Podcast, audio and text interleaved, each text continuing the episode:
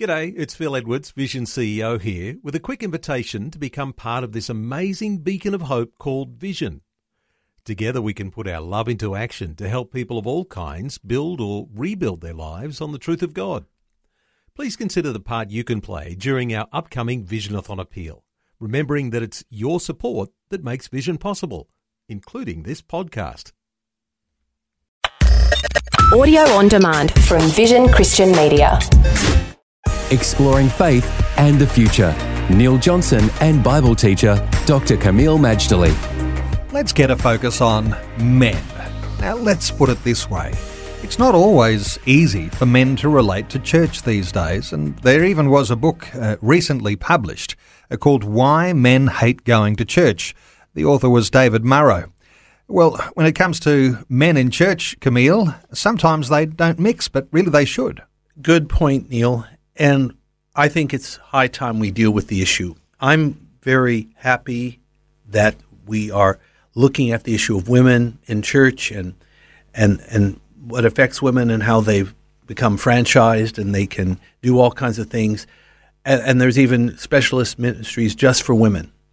But men are in need in the Western Church, it is a truism that there is a gender gap, that there are more women than men.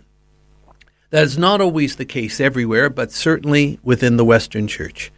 One exception, though, I have to add, is in what we call the Iranian Church, where you have lots of men, even more than women, at least the ones I've seen outside of Iran, and uh, a lot of them are younger men. Now, that's a refreshing change from what we see uh, elsewhere.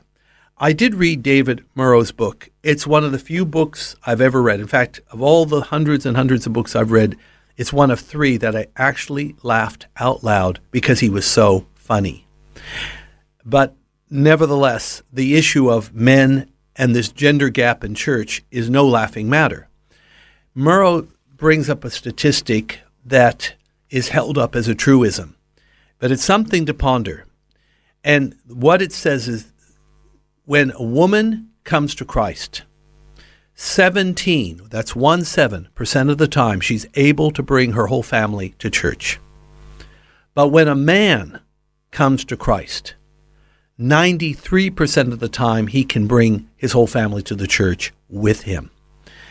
I think that it is time that we do face the issue of men and church and that we realize as much as we uphold the value of women, and we do, there's no diminishing of women in this whatsoever, but we also need to reach out to men.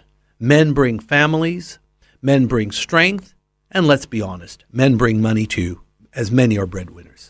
But Kameel, is it the case that churches are not catering for men? According to Murrow's book, and I think he has a case it's not just that men are being ignored, it's that the culture of the church is becoming more and more feminine. Even though the ministry, for the most part, the pastor is male, but everything else is becoming female. I never really thought of it that way before till I read the book. And once I read the book, I became very conscious of, pardon the expression, the female friendly aspects to church life.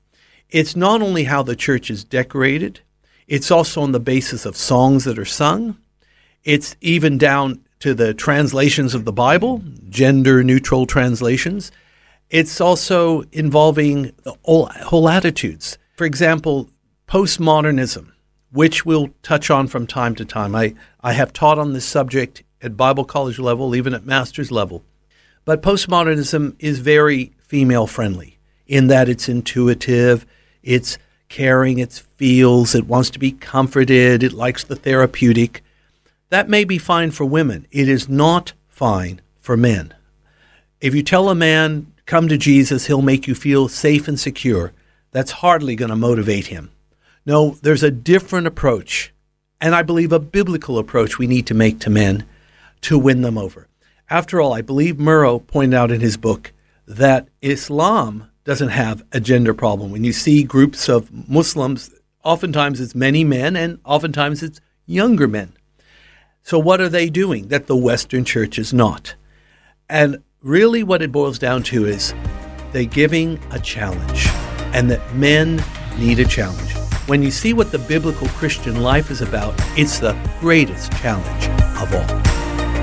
Faith and the Future with Neil Johnson and Dr. Kameel Majdali from Teach All Nations. For more from Dr. Majdali, including books and DVDs on prophecy, Bible commentaries, plus today's and other episodes of Faith and the Future, go to vision.org.au.